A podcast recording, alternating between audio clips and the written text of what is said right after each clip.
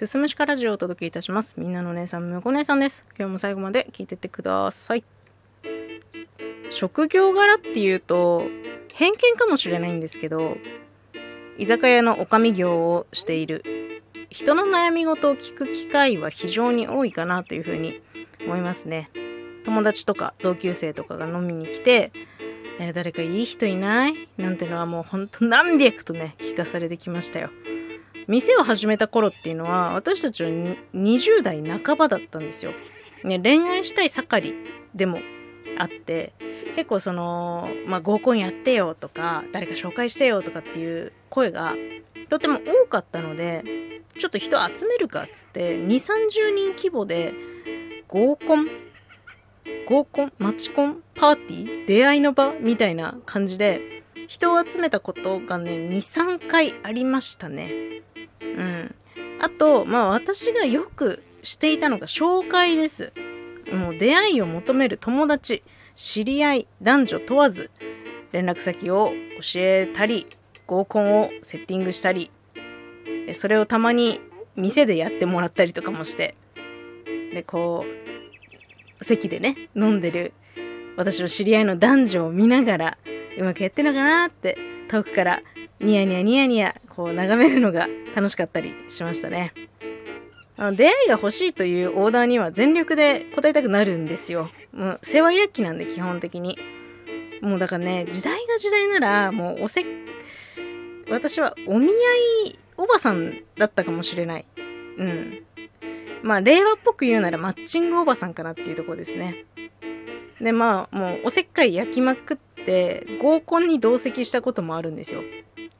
もう結婚してる時ね、29歳ぐらいの時、主人にはもうちゃんと許可をもらって、女友達と、その女の子の職場の先輩の女性二人、女性二人と、私がこう、過去のつてを頼りに呼んだ男性二人、だから、男、に、女に、私1みたいな状態で、私はあくまで見守り役として一緒にいたんですよ。お誕生日席で。ね、変だよね。でもさ、これ残念だったのが、当日ね、店も指定して待ち合わせに現れた男性2人が、なんと私の中学の時の同級生で、あれ？みたいな。なんでいんの？みたいな。いや、今日合コンだって聞いて、つって来てさ。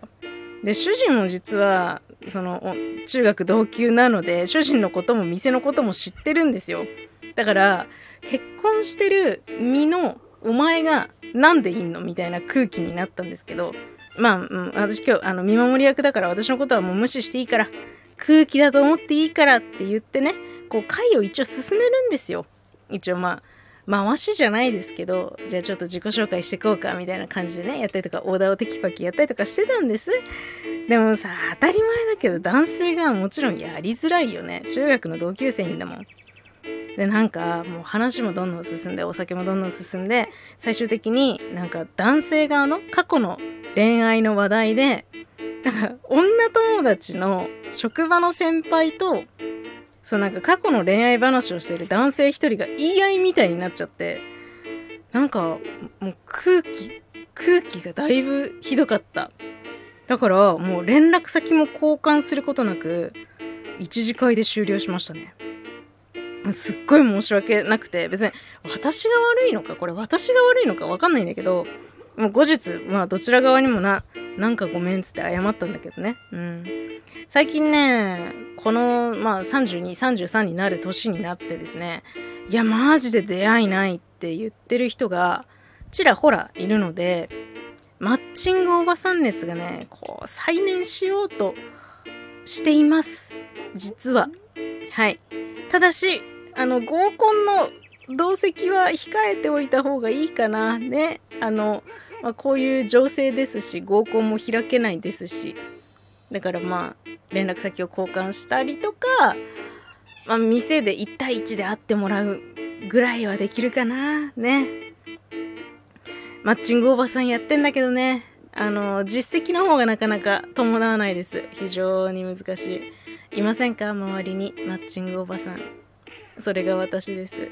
今日はそんなお話でした。最後まで聞いていただいてありがとうございます。また次回もよろしくお願いします。